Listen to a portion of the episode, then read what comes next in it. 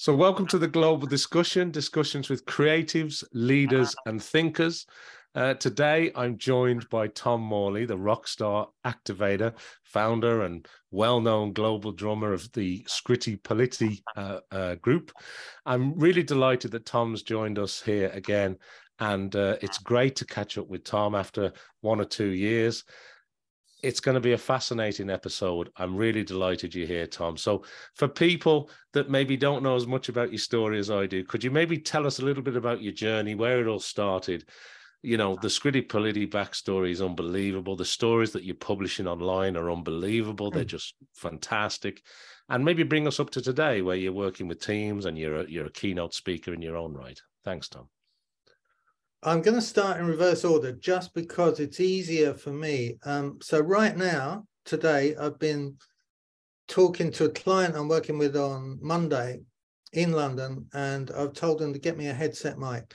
Um, very often they say, we've only got a lapel mic. And I say, I need a headset. Why do you need a headset? It's because on a headset or a Madonna mic or TED Talk mic, you can hear everything, right? And it's become really important now these days, when authenticity is at a premium, that people get that, they get all of that authenticity. Because I could, I've got a drum kit here, right? So I could be hitting things quite loud, and they'd get the they'd get the loud message, but um, they need to hear me uh, when when they first see me, and they think he's that. They need to hear me say, um, "Is anybody else having a bad hair day?" Because that then gives them permission to sort of connect with me, other than go, oh no, they've got this freak. Why didn't we just stick to PowerPoint and talk about it rather than have to do it ex experientially? Because people are scared of experiential stuff. Now, how did I link that drumming, uh, which is an electronic drum kit, but it's, you know, then in Scritti I had a Uh, acoustic drum kit. How do I link that to what I did now? Because it, we were doing a gig in Berlin, and um, it was all going well. It, we were just we'd just come out of the sort of indie movement, and we were moving um, more towards the mainstream. It was going great, and um, but then there was a power cut. They often had that in those days, which would be the early eighties, especially abroad. We didn't have them a lot here, here but they. Um, In Germany and Belgium, not so much France, but that kind of side of Europe, they converted things like old water treatment plants, or it was kind of beyond warehouses. It was these weird venues they had. So it's one of them. So we could, we didn't, we weren't that surprised when the power went down, but we had a choice. Now, we could have written a, a, a stiff letter to the organisers in German, and we'd have had to get someone that, you know, we couldn't have done it in chat G P T, we'd have had to do it. So um, so we had that option, say, well, we didn't expect this, and uh, we will never return to work with your organisation. We were quite stroppy. However, I just carried on drumming. I thought, we don't need electric electricity, we don't need lights, we don't need don't need anything. I'll just keep the beat, and then when they sort it out, we'll come back in. Now, something happened which I didn't plan for, nobody could have planned for. The audience started singing Bob Marley's, yo, yo, yo, yo, yo, yo. So I started joining in with them with one side of that. Getting it, I was already playing a sort of reggae beat anyway, but I just customized it to them. And then um, probably only about three minutes later, all the lights came up, uh, power on, Green was there, Neil was there.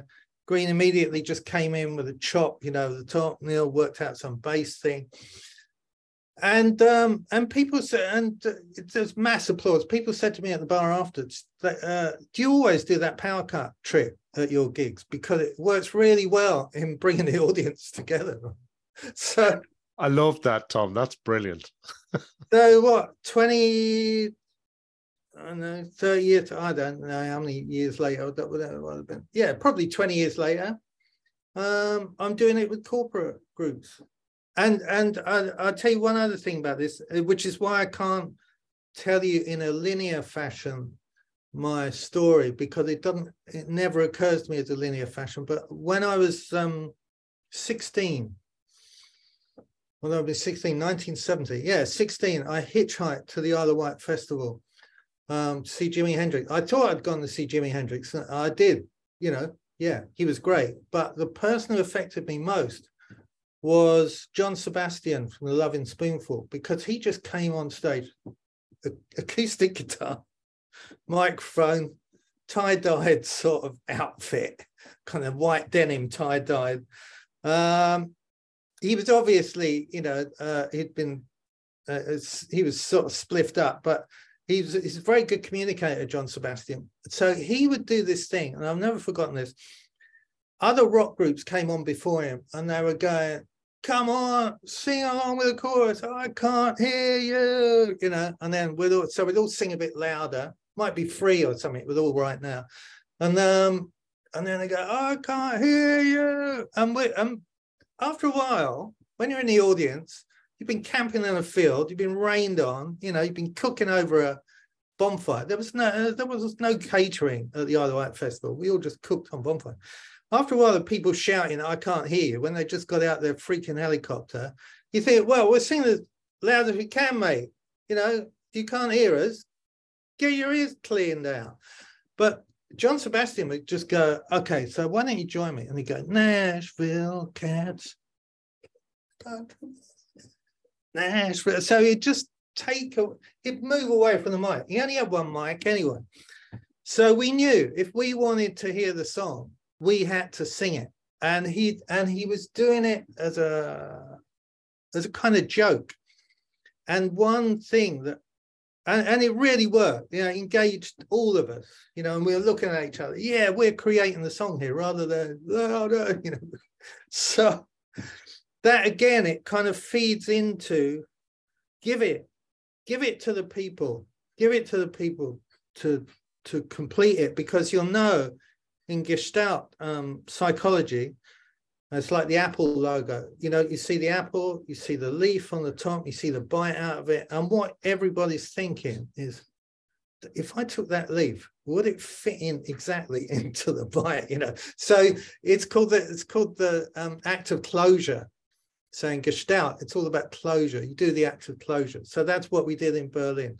That's what John Sebastian did at the Isle of Wight.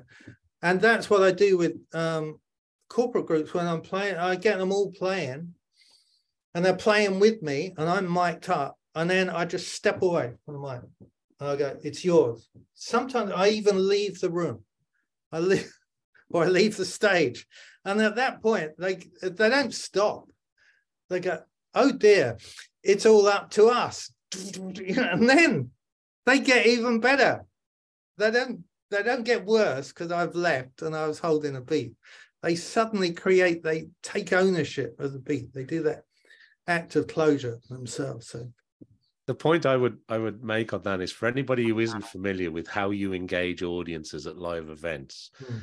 it's a joy to behold. And if mm. you've experienced that firsthand, it's incredible. So do check out Tom's uh, online videos. There's a few of them uh, with him in there. And of course, you'll get all the back, the, the Scritti Politti videos will pop up as well, I'm sure, when you start looking for Tom's name online.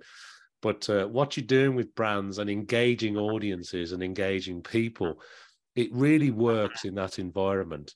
I suppose the other part of the question that we haven't got to was about maybe the earlier days with Scritti Politti and, you know, mm. touring the world and the mm. that kind of, um, I suppose, some of those wonderful stories that you're sharing online at the moment, that you're posting, that you're writing. Yeah, with Scritti, we um, we formed an art school in, I can tell you this chronologically, we formed an art school in, in the late seventies. Green, I met Green really early in Freshers Week. We didn't go to any Freshers events, but we met in the bar, and uh, we just kind of got on. I, I don't know why, because he'd come from Wales and he, he had a middle-class background. I come from, you know, some sleepy suburb of Brighton, working class background. Oh, but we'd both gone Maybe this, this was it. We'd both gone to Leeds to get as far away from home as possible. Not that we were particularly unhappy at home, but we just, you know what it's like when you're young. You think, yeah, come on, I want to see the world. You know, so I went as far up the M one as I could when it ended at Leeds. And also, we both chose that course because it, at the time, it was the freest course in the country. You, you, you were meant to do a foundation year, try a bit of everything and go, right, I'm going to be a screen printer. Right, I'm going to be a performance artist. Right, I'm going to... And then you'd apply to the college that did the best screen printing or that was most geared up for performance. Now, Leeds Polytechnic, as it was then, was geared up for everything because... Um, and actually, this is only occurring to me right now. It was geared up for everything because... It also, as a polytechnic, it catered for people who just wanted to learn skills. So consequently, you could do wallpaper, um, not design, but you could do, there was rooms where people would just go and learn to wallpaper, to be painters and decorators and uh, graphic designers. So all the printing, all the craft stuff was in there, as long as, as well as all the fine art stuff. And it was like just this big... airplane hangar. It was the whole lower floor of the Polytechnic, which was this big grey industrial block, right? It's almost Bauhaus. Uh, I don't know, to call it Bauhaus would be complimentary. It was a sixties monstrosity. So we were in there, and um, and then there was the university where the uh, the Gang of Four were getting themselves together, and the Mekons and stuff, and they were over. There was a motorway between us, a sunken motorway, which was very symbolic because it looked like oh, ivory towers, you know. So with the, people always say about the Leeds scene, there was a pub in the middle, it's called the Fenton. People always used to say, ah, and in fact, I was invited up there to talk about it by a film crew. And they said, We're, we did it in the Fenton. And they said, so you all used to get together and um, talk about music, did you? And politics and... Uh, The Clash and Malcolm McLaren and the Anarchy Tour. Must have been amazing. And I said, yeah, well, the Gang of Four used to sit over there in that corner. They didn't talk to us. The Mekons knew the Gang of Four a little bit. Um, Mark Arman used, used to come in, but he just kept himself to himself. And at that point, Mark Arman had this huge, it wasn't afro, it wasn't an afro, it was curly hair like Harpo Marx, right? These golden curls. And he used to paint these pictures of himself as a clown with this with this golden glow all around him. So there was no that there was that it, it was a hotbed of politics and uh, invention and creation, and but we we all did it singly, you know, pretty much. You know, we we we talked to, we would talk to each other at the bar if we happened to meet each other, but it'd be more like um. I was here first, mate, you know, so uh, it'd be more like that rather than... That's really interesting, Tom. Yeah, yeah. yeah. yeah. So I, I know Gavin Butt has just written a, a book about it, I, and I did talk to Gavin for that book, and I've spoken to him since about my own book, um, but I haven't read it yet, so I don't know if he portrayed it that way, that we're all there, yeah, creating the revolution. It wasn't. It was like, I mean, you'll know in the Spanish Civil War... The uh, it, you think communists against fascists, but all the different communist factions, I think they added up at the end of the war, the amount of ammunition they fired at th their own side and the amount of ammunition, ammunition they fired at the fascists. And it was more, the infighting was more. So anyway, that's, that's an aside. So um, Green and I, we were artists along with other artists, and And then when the Anarchy Tour came along and the Clash and people, we were very left-wing anyway. So um, we said, what are we doing? We're just making art for the bourgeoisie. That's, we used these words in those days, for the bourgeoisie to increase their spiritual status in the world and create an even bigger division between them and the working class. So we'll give up art and we'll form a band. Now, Green had already played in a, in a band in Wales, guitar and singing. I'd never play. I'd only ever played bongos at a party before, and noticed that I had a bit of a beat. But so, and my dad, being a working class, I, I call him. I mean, he was ad ad addicted to Dexedrine after the war, um, and he stayed addicted. Consequently, his brain for paperwork was terrible. He he would never fill in my grant form. So I got a full grant, but he'd always fill them in late. And this particular month, he didn't fill them in at all. So right at the end of our term, when we said, let's form a band, I suddenly got this big wedge of money saying, here's all the money we should have given you for this term. So I went, so I went downtown and bought a drum kit, which I couldn't play. Um, and uh, I played it for about a week. And then I just put all the other drums in the corner, and I sat at the snare drum for a month, just learning to play. And I went to the music college down the road, and I got snare drum lessons.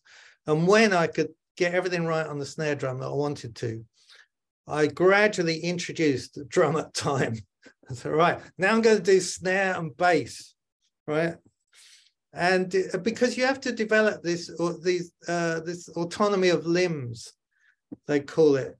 And but I wasn't that good. I, I knew what I wanted to do, but I'd be... I'll do this another time with the drum kit. I'd be like, um, all right, snare, da, da, da, da, da, da, and then, oh, I need hi-hat. Oh, cymbal, ding, bass drum. And um, there, there's a particular song, I think it's called OPEC IMAC, that we did on the Peel session. And I remember reading this write-up of it, and this journalist said, oh, Tommy's obviously listened to a lot of jazz drummers, particularly... And he said the name of this drummer. He said, because he's so sparse in the way he plays, the way, you know, he leaves such space for us all to kind of feel the beat. And all it was that I could not play the kit when we did that. I, I just had to play a drum at a time, right? But I could still keep the pulse. That was the thing. So it wasn't like I was letting the music down. It's just I was kind of letting it down in terms of standard autonomy of limbs, because later on, the hardest rhythm I ever learned was uh, Lust for Life. Because it's the, the feel of the uh, ride cymbal.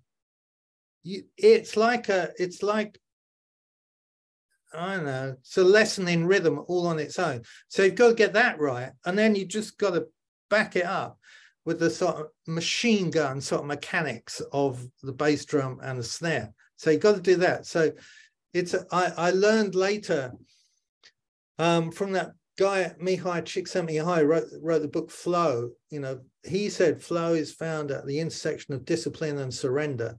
So you have to have all the discipline to be a drummer, like me and the snare drum, introducing things.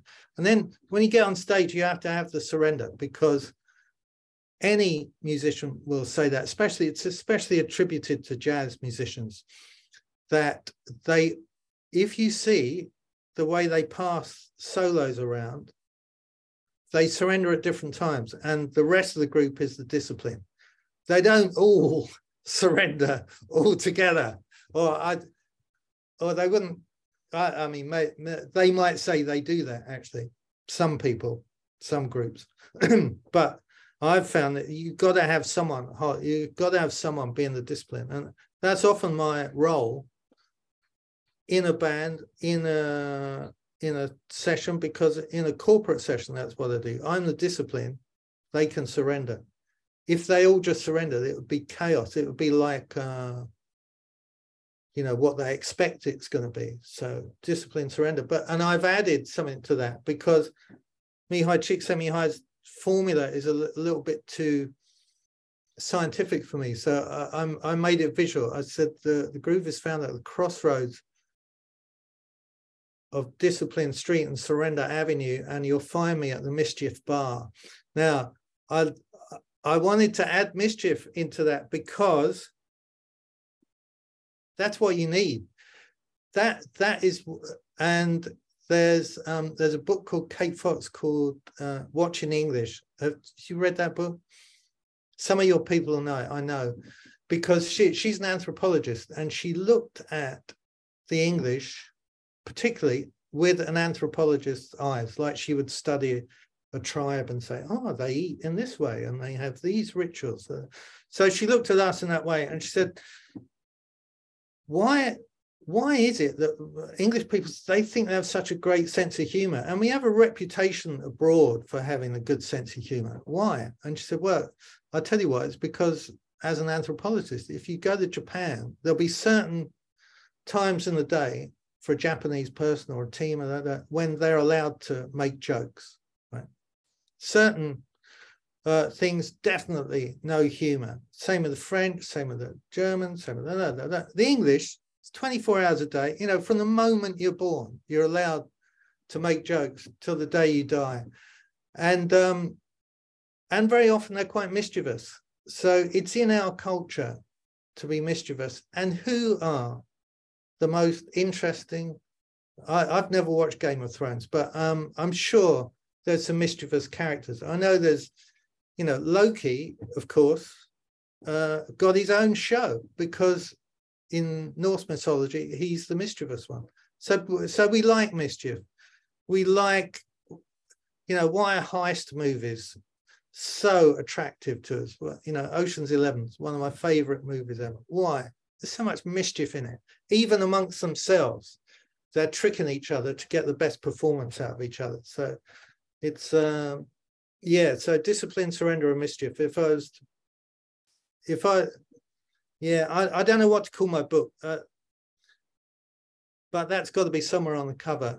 I think that's close to the top, top of the list, yeah. Hadn't it? It's got to be, yeah. Because that would be the red thread. If you look at all the things I've done, They're, they've all got an element of mischief in there, and they've all got an element of discipline, and they've all... so, so, Tom, let me ask you then, because, I mean, that's... I, I didn't know that that part about the, the grant coming through mm. and having the, you know, all of a sudden, well, let's form a band, and then, like, as if by magic, the grant money suddenly comes through. Yeah, and you say, oh, yeah. I'll buy a drum kit. But to that point, yeah. you only ever played the bongos. You hadn't had a drum kit before. You, you hadn't... You hadn't sat down with the, you know, the sticks and and and, no, uh, no, and you no. learnt it all sort of piece by piece. Yeah. So yeah. how do you go from that to the, I suppose, the international stardom that you did have, the success, the highs? Like, what was the turning point when you look back? Was there anything that you you could hang your hat on and go, it was that? I remember. I remember something was changing when we felt this, or was it just a gradual change? Well, I mean, it, it, we did everything wrong. Um, we, we we did everything you shouldn't have done. So, um, so when we, we took our first uh, recordings to Rough Trade, and in our plan, that was the thing, right?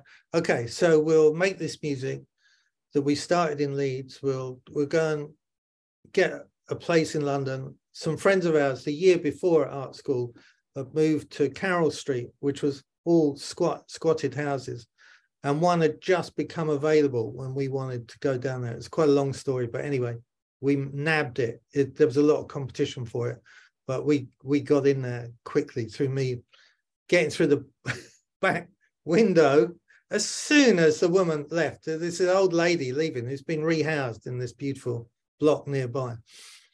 um So I got in, you know, within minutes. Right, great, changed the locks, and then, um, and then she came back. She got got a cab back, and she was at the front door trying to get in, right?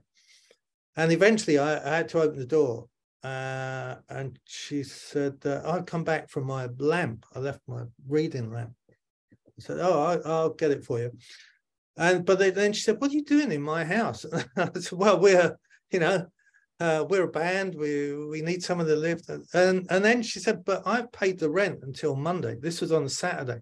Said, I've paid the rent until Monday. You you have to leave. You can't, you know, there, there was obviously, she was quite, quite rightly emotionally attached to her house. And within fifteen minutes of leaving, she's got these bloody squatters in there. You know, they would have only, uh, it's what they used to call the metal curtains.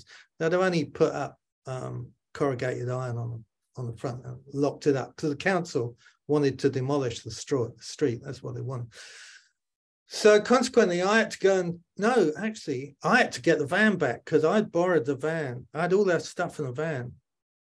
We had to unload it all into our friend's house I had to drive the van back to Leeds, and Green had to sort of hover at their window for two days for the weekend. He hated it, right? Um, it was so sort of on the edge, you know, and he's saying, you've got to stay, you know, I can't do this on my own.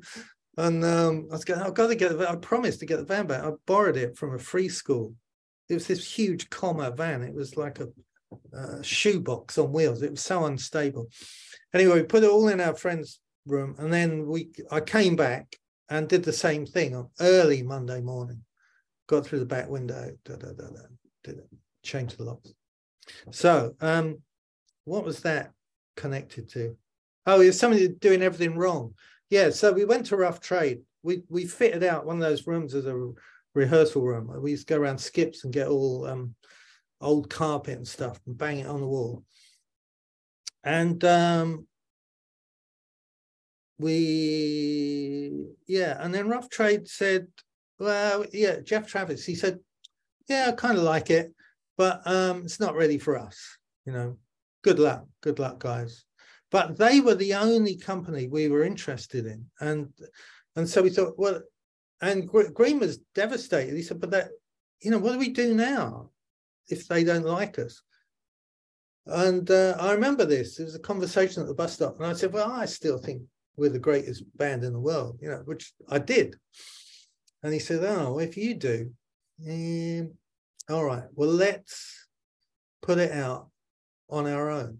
Let's Let, let's talk to some people about D I Y records, because that was the time there's groups like the Desperate Bicycles and people have made their own records. So we went to visit Desperate Bicycles. They told us names of pressing plants, um, where we could get rubber stamps done.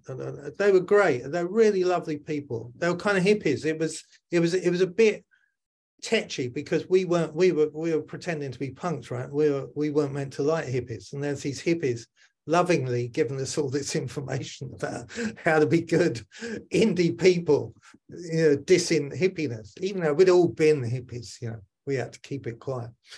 So um, so then we we went to the, in order to get to the pressing plant, we had, we had to get an acetate cut.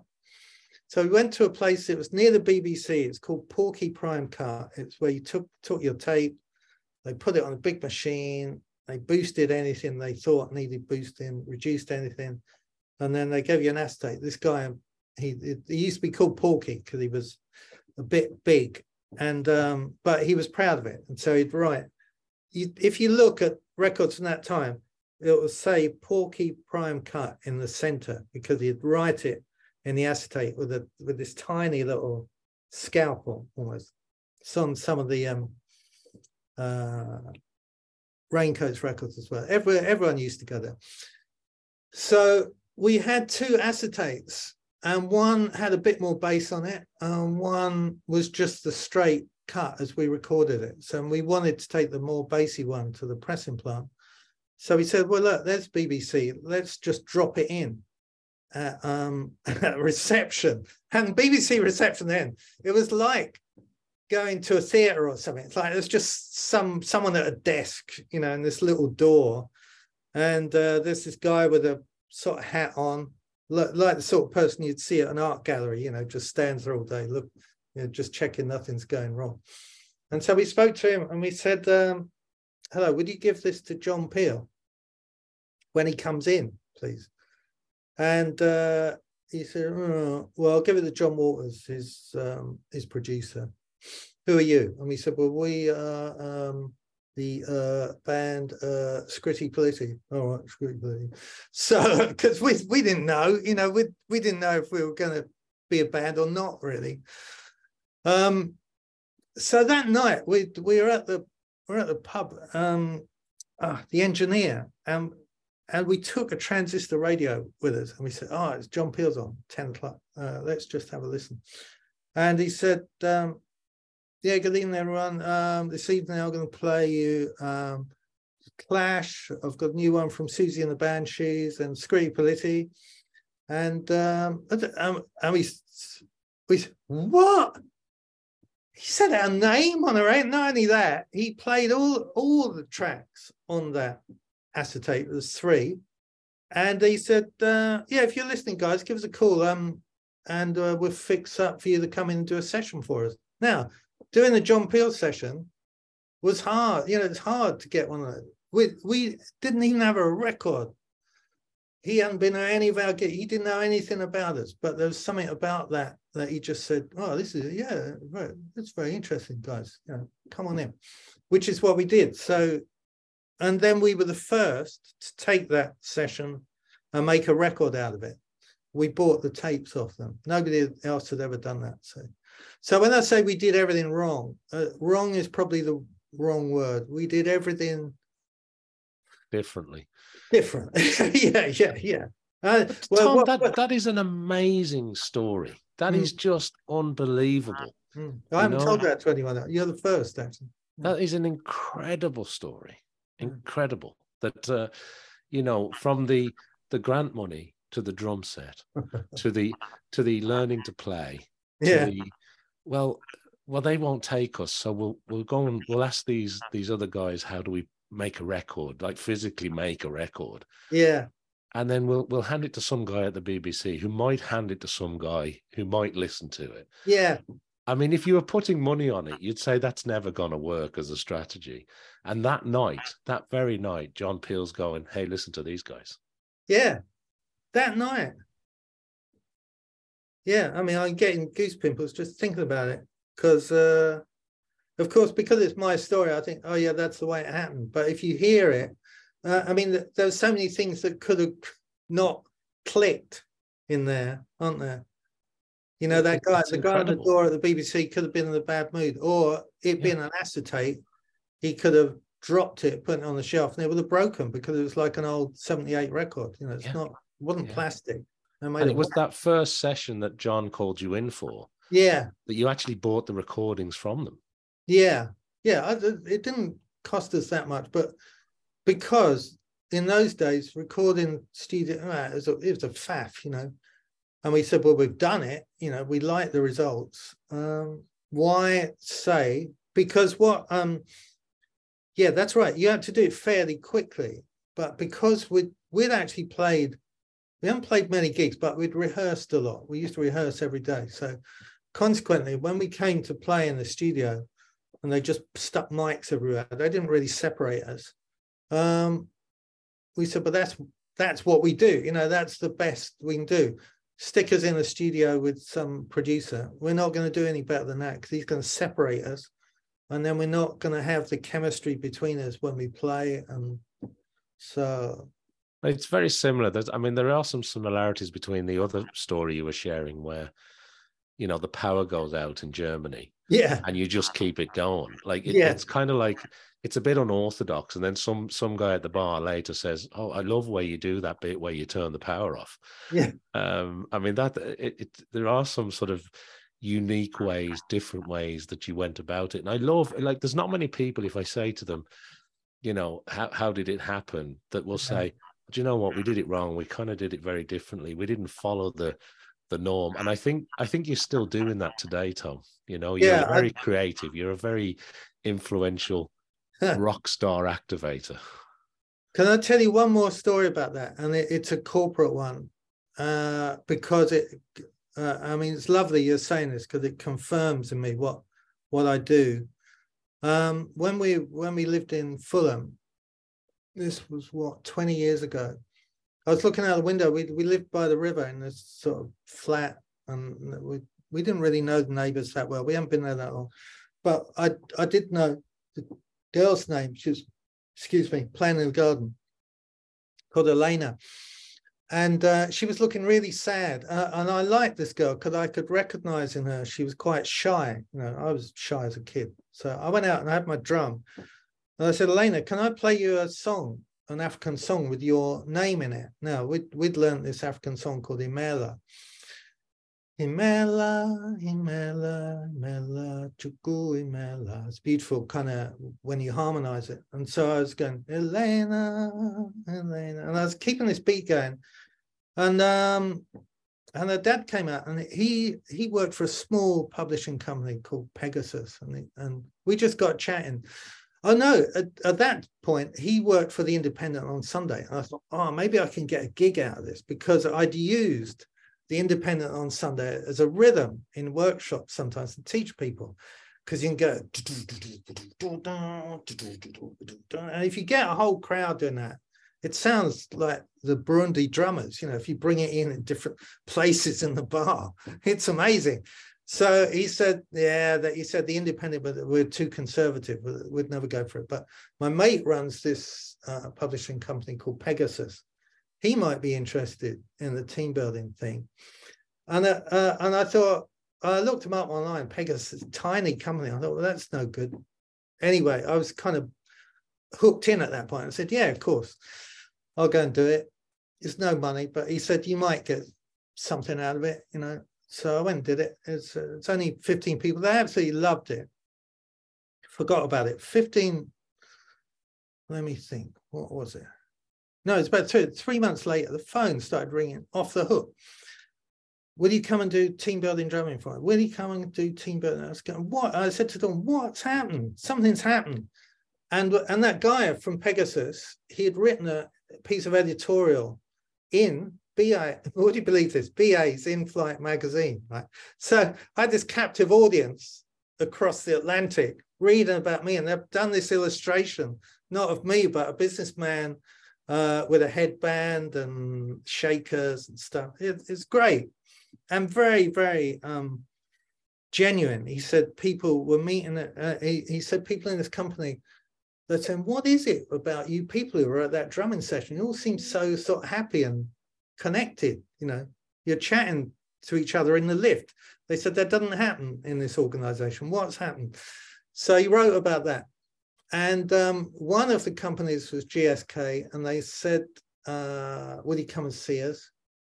So we're driving up there, and I said, I'm going to look up something about them. And they got this credo, G S K credo, and they, they also had it in the foyer. So in the meeting, I mentioned some of those things from their credo, and they're, they're going, nobody's ever, ever even read our credo before, let alone build it into their pitch. So this guy, and I, I was wearing my, I was wearing a coat a bit like this, and um, he told me later, Paul Cullerton, we got to know each other well. He said, you know, when he, when he turned up, um, when I called down, are you there? Yeah, uh, the receptionist said, yeah, Harry Potter's in the foyer waiting to see you. So, that's so brilliant. we were. He he said, "Would he come and um, would he come and do a thing for our team in Vienna at the Hotel Sacher, which is the best hotel in Vienna, right? So all these global leaders of G S K." And so, I, yeah, it went really well. Only twenty of them, and individually, they all came up to me at the bar, almost um, conspiratorially, you know, in that mischief way, and said, would you come to Moscow and do this? I'd love to do this, but don't tell the others. And then, would you come to Istanbul and do this?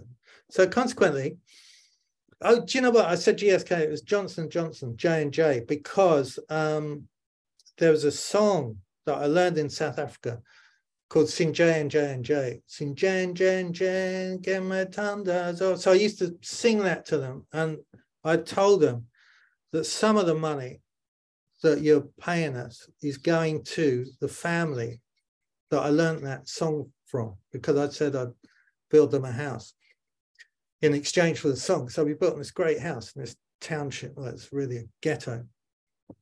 And then other people heard that story and they said, oh, really? Uh, we want to build a house. So we ended up creating this charity called, um, oh, It's a, I'm a, yeah, Amatuba. It means um, building opportunities. They had this strap line, building opportunities, Amatuba. And, and the guys who built the houses then learned the skills as they went along, and they set up their own little building company. They bought a van, and they, they now do sort of the white suburbs doing patios and stuff. So that came out. So then when... Um, I, I did that for about two years. I was going all around the world with these people. And when I got back, I was talking to a mate of mine, also in the uh, kind of team building business. And he said, Tom, how did you? He said, I, I've employed all sorts of P R people, I've all sorts of marketing. How did you get that editorial in B A's in-flight magazine? I said, well, you know, I, I just sang a song to a girl who, who looked a bit unhappy. That's it. Beautiful, Tom. It's, it's Go incredible. Figure, as they say. So I just keep living, living, living, living like this. People always saying, why are you doing that? Why are you doing that? That's not going to lead to, that's not. You, you need to become a LinkedIn strategist, you know, post every day at the same time. Talk about what's going on. If it's Christmas, do a post about Christmas. It's all nonsense. All that stuff, to me, it's nonsense. Maybe it works for other people. It's just a judgment for me to say it's nonsense. But I am not going to do that. I, I cannot. It's physically. It's, it's, it's, I think it's, you have a different a different makeup and a different path through life, Tom. And yeah. It's working, because the stories that you have are incredible, and the the career that you have, the journey that you're on, um, it, it's phenomenal. You know, we, we were talking a little bit before we started recording. You know, the sooner Netflix or somebody picks you up for a series, or the sooner your your book gets published, the better, mm. because. That there are some tales and stories that they're just hard to, I mean, they're hard to fathom. Um, they're incredible stories. So thank you for sharing those those wonderful examples. Before I run out of time with you, though, yeah, I need yeah. to ask you a few other things. If that's yeah, okay. yeah, sure. Now, when you think over the career that you've had and the inspirations that you've had, there must have been people that you admired along the way. Uh, whether it was guys you were kind of half ignoring in a bar in Leeds, or whether it was people in sort of business life, you know, flying around the world, doing team building, or or it could be just from somebody from your childhood. But who's inspired you along the way? When I ask you that question, who jumps into your mind as people that you admire or that you look up to? Well, the first person that jumps into my mind, and she has done ever since I heard about her, is, is Rosa Parks, because she... in a, in a very small action that anybody could have done, um, sparked the whole civil rights movement in America by not going to the back of the bus. You know, I don't. You you must know the story. The buses were segregated. White people sat at the front, black people sat at the back, and there was a division. And even if they were sitting at the back and a white person got on and there was no seat for them at the front, a black person would have to stand up to give a seat to, and they'd move the division. Now, by the simple act of saying, no, I'm, you know, I'm tired. There's the, the bus was pretty much empty anyway. Uh, I'm not going to go to the back of the bus. So they got the police. She was arrested. And it, it, it, it was, it was like, um, you know, sim similar to, Uh, Emmeline Pankhurst throwing herself in front of the King's Hall. The, the, the, it's going, it's going, it's going. Everybody knows about it. And then bang, you know, there's that one thing where people go, no, you know, this can't, this can't go on. Um, so I'm always looking for my version of not going to the back of the bus. It doesn't have to be, you know, I'm not Che Guevara. I'm not going to organize a whole freaking troop of people to land in the Bay of Pigs. I, I am an event organizer, but uh, um, I'm not a revolutionary in that way. But I, but so Rosa Parks was a revolutionary in, in her own way. She found that she found that point. I mean, she wasn't even trying to do that. She was just standing up for herself. So. Um, There's a so anyone who does that sort of thing in the world, they're my and and and the second person when you ask that question actually was my art teacher at school, because I'd been through quite a hard time. You know, my mum had died. My nobody knew at school, or she knew, but nobody in those days. I was thirteen, so that would have been nineteen fifty-four, nineteen sixty-seven. There was no counselling. There was everyone was just embarrassed.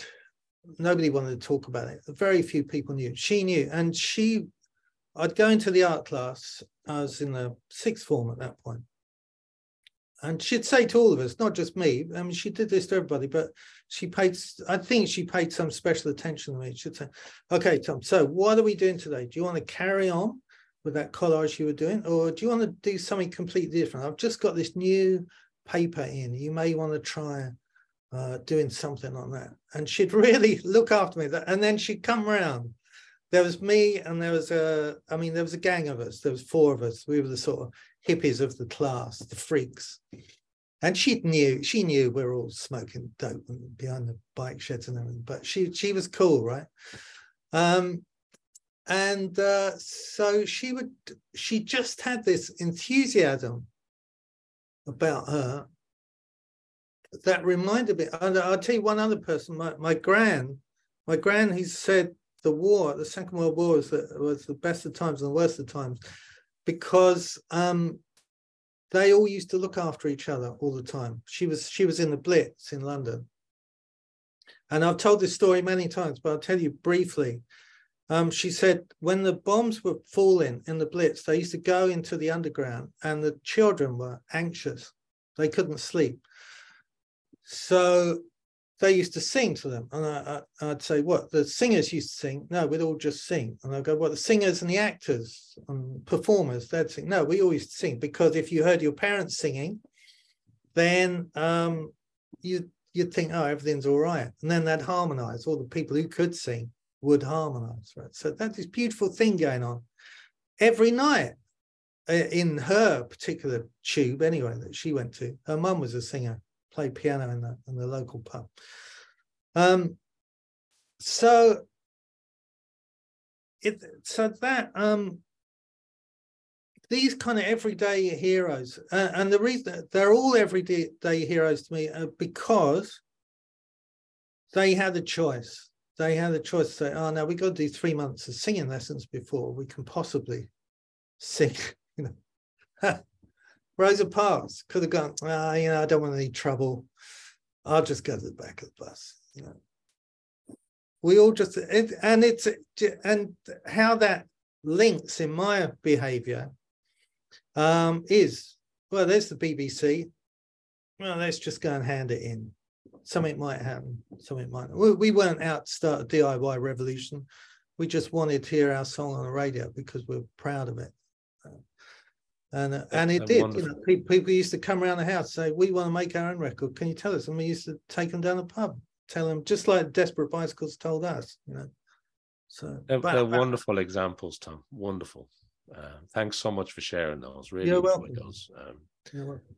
The other thing I wanted to ask you as well is, so that's kind of people that that you admire and why you admire them. Um, mm. Three great, three great examples there.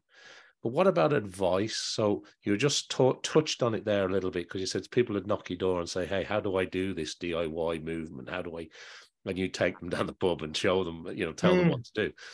But has there been advice that stuck with you, whether it's since you were a young child, throughout your, you know, your, your, you know, the rise of the music industry that you were involved in, um, or, or through what you're doing maybe more today in terms of events and speaking? Yeah. Is there some advice that really stuck with you that you, you know, you think is really important? Or do you find yourself sharing a particular piece of advice to people that you really want to impart to our audience? Okay. Do you know what? It's, it's a great question. I can't think of one person. There's, there's, but what was occurring to me when you were saying that? Yeah. Um, were these two words, serenading serendipity, chanting to chance, and rolling with the rhythm. Now, they came to me. I, I've been through some really dark time, you know, very, very deep depressions, year long sometimes. And there's there's one time when my wife, I couldn't stand sound. It's weird for a musician. Uh, I couldn't stand the noise of the traffic or anything. She took me to an island off Kenya, off the Kenyan coast, called Lamu, but there's no traffic, no cars, no cars allowed. And she left me. Uh, we were pretty much together most of the time, but she said, look, you're safe on this balcony, the sun's going. And she said, I'm just going to let you, I see you're resisting going so low, you'll never come back. But she said, we have to let that happen. I'm just going to leave you. I'm going into town, I'm going to leave you um, to drop. You're lying down. You're safe. And I dropped and I dropped and I dropped and I dropped. And then, and then I did actually hit rock bottom. There is something physical, that there is a base. And in that base, there were two words. There was uh, harmony and rhythm. That's it. Everything else had gone. Everything I'd done, achieved every piece of this or that, every relationship, gone, gone, gone, gone. So when I came back, I surfaced gradually. I mean, the story of how, how I surfaced is in the book. It was over months. But um, I thought, well, I don't need it. You know, I'm still alive. I just got these two words. Um, what shall I build around them? I don't have to have anything. I don't have to have a tax return. You know, actually, I do have to have a tax return. But you know what I mean? It's not a priority. What can I do with harmony and rhythm? And that, you know, it really brought me to, I was already doing the work I do now, but I, I it brought me back in a different way. And, and, and people say to me, they say, we saw you on stage at the beginning of our conference, and uh, we just hated you. Um, two hundred of us. Why do we have to go through this bleeding team building every year? And um, and they said, but you had this kind of glow around you, and you had such a belief that we were going to do it, um, that we just kind of went along with it. And then uh, and then it it worked, didn't it? Like, how did you know it's going to work? And I, and I and it comes from that place. Harmony, rhythm, because I see it everywhere in the world. So, so I guess my advice would be allow yourself to be stripped of all the advice, all the emotion you've got tied up in your brand, whatever it is you're doing. Allow yourself some time. You don't have to get depressed. You could just go and lie on the South Downs or something, or lie in a bath, go to a spa. Allow all that stuff to fall away and, and see what's there. And there will be something. It won't, it won't be harmony and rhythm. It, it may be, I don't know what it could, you know, it could be, it could just be authentic leadership, or, you know, it'll be something. Ah, oh, that's what I'm about. I'm about authentic leadership. How do I take that to life? And then energetically, because it's so simple, you will just collect. It will be like going around the supermarket and going, no, no, no. Oh, yeah, I'll have some of that. No, no, no. Oh, I'll have some of that. It's like, and, and anyone who's been um, on any sort of diet, especially when you're cutting out sugar, will know ninety percent of things in the supermarket, you cannot put in that basket. They've all got. So it's, it's like a version of that. It's like giving up sugar, but, but you give up all the nonsense that you're told. You have to do it this way. You have to do it that way. Yeah. The shelves are full of, you have to do it this way. No, I'm just going to have that. Thank you very much. That's and you get advice. To the checkout. You get to the checkout and people go, people don't normally buy these. Where did, where did you find them? Well, I found them. Yeah. I found them. It's great advice. And thank you for sharing that, Tom. Mm, uh, it's really good. Uh, the last couple of things before we wrap up today, I want to mm. squeeze them in if I can. Uh, at the time of recording this, we've got another year ahead. We're, you know, we're we're looking at new plans. You yourself have plans and ideas, and mm. you're constantly evolving. What's taking up your mental capacity at the moment? What are you thinking about when you think about six months, twelve months, or are you mm. just living in the moment and serendipity? And mm. how does that work for you, Tom? I I'm, I'm lucky enough to. Um... to have been doing some work with Jamie Wheel, who wrote the book Stealing Fire from the Gods and Recapture the Rapture. Ja Jamie he, he is one of the most advanced thinkers of our time. And he speaks in a very, uh, he's not an academic, I mean, academically, he is brilliant, but he speaks in a non-academic way. And recently, just a few days ago, I watched the thing about his new book, and his new book is about, it's not written yet, but it's about the stories we've been using in society that have now run their course. And and he's and Kurt Vonnegut mapped them, Joseph Campbell mapped them. You know, there's only a few stories in the world, or story structures. One of them is rags to riches. Now, rags to riches suited us fine for a lot of the Industrial Revolution, because that's what we saw. We saw you could start poor and you could, uh, oh, if I work hard enough. It's what the American dream is based on, work hard enough. Da, da, da. However, um, in the last ten years, or at least since um, we've been seeing climate change in the news on a daily basis, we can't do the rags to riches any story anymore. I mean, they try, but it doesn't resonate anymore. So this does answer your question, by the way. So, so he says another story um, which often follows rags to riches, Shakespeare used it a lot, is um, tragedy. So it's like you start here and gra oh, no, let's do it that way. You start here, uh, but everything gradually gets worse, and it, it goes to entropy, where some scientists would say, of course, it's always going to go to, to entropy. But um, that's too sad. And the, the most popular story is the Cinderella story, which is down, ah, go to the ball, slipper, midnight, oh, really down. Oh, God, devastated.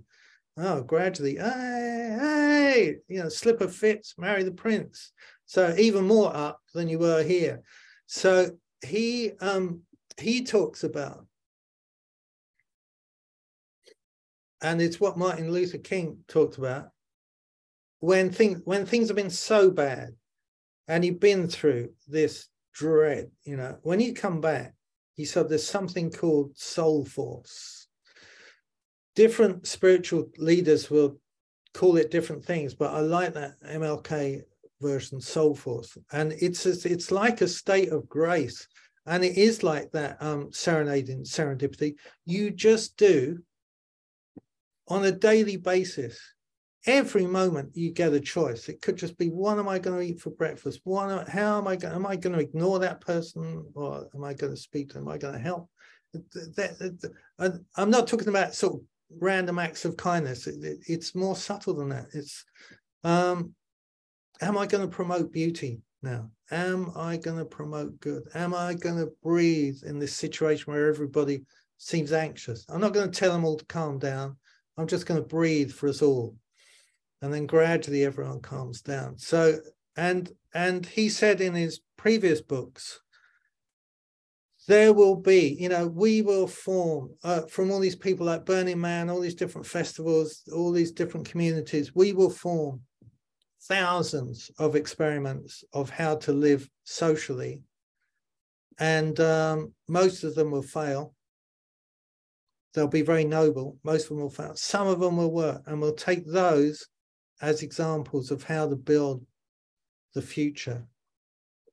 I'd, I, I was at a party on, on Boxing Day, and a lot of people we'd never met before. We only, well, no, we only meet once a year at this party, right? Some of us are musicians. And I said to, I gathered the musicians, which I can do, I'm allowed to do as a drummer. Um, and I said, and they're all going, oh, it's been a terrible year. Oh, yeah, we lost all the funding. And I said, yeah, well, that's the, the government. You, you notice how the government aren't that keen to fix it all. They're keen to talk about it, but they're not keen to fix it, because as long as we're anxious, then there'll be no revolution. Um, so I said, but the revolution is in this room tonight. Every note we play, every harmony we create, everyone we get dancing, this is the revolution. And I tell you, if if it had been on Netflix, the, you know, the golden lights were the, because it, we all played so incredibly well, and we, it was so joyous. And um, some of the young people there who we'd watched grow up at that party were now teenagers, and they said, we want to sing the harmony, or we we've got a song we want to do. They don't whip out the lyrics. They just get their phone and look it up. So it looks like they're checking their email, but they're just looking at the lyrics on their phone. So, um, so I think that I, I just want my two thousand twenty-three to be full of that, and not just for me, but I, I'm confident now, not in an arrogant way, but I'm confident that wherever I land, if I have that in my heart, then um, I can create something. My, uh, I don't yet say it on my website, but I say it a lot to people. I reintroduce people to their own creativity. That's, that's what my life is all about. And I can't do that as a politician. I can't say, I've, I'm here today to reintroduce you, I can't even say it, to reintroduce you to, you know, but if I just create the environment where they feel free, you know, to be creative. You know, the teenagers say, we want to sing in harmony. They go, yeah, yeah, come on, come on up. We'll wait for you till you sorted your lyrics out, you know. So that's what I do. So love that, Tom. Thanks, thanks for that. That's a great. That's a great. Um, a great way of looking at it for this year. Mm. And tell me, the last thing I want to ask mm. you is, we talked about a lot there, and look, you and I could talk for days on end, mm. and I'd never get mm. bored. You know, mm. it's just, I'm riveted to the stories. But is there anything else that's on your mind that you think you'd like to share with our worldwide audience before we wrap up today? And the second thing I want to ask you is, mm. if people want to find out more about the book, the team building, the public speaking, everything that you're involved in, where are you sending people to? Where's the best place for people to reach out and connect with you at?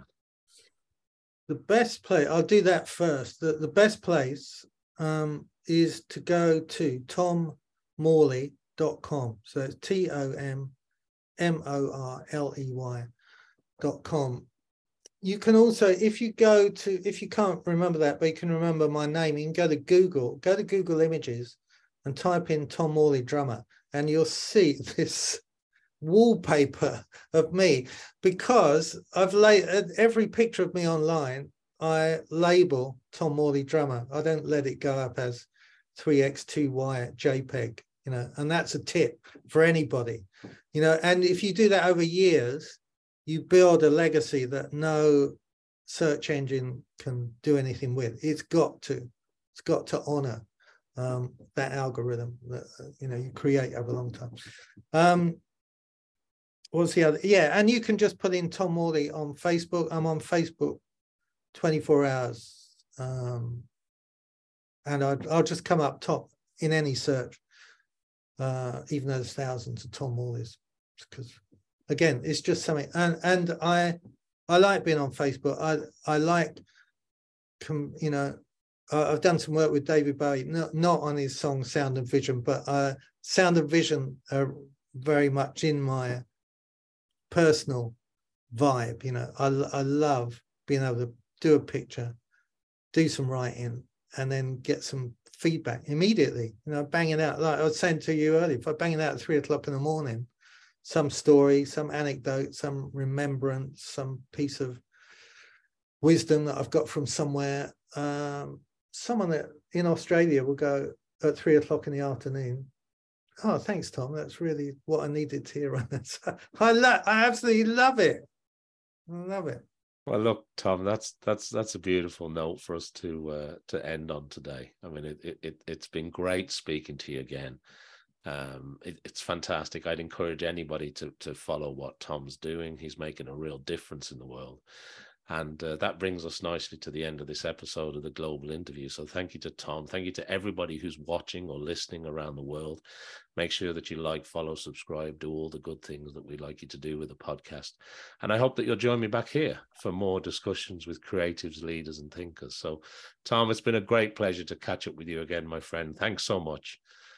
Um, and we'll it's been great to be here. And, it's, it's, and thank you for helping me link it all together, because... Uh, like I say, this is my life, so I just experience it as this plate of spaghetti, but it actually seems to have some order. Um, it's been an absolute pleasure. Talk soon, my friend. Thanks. Take care.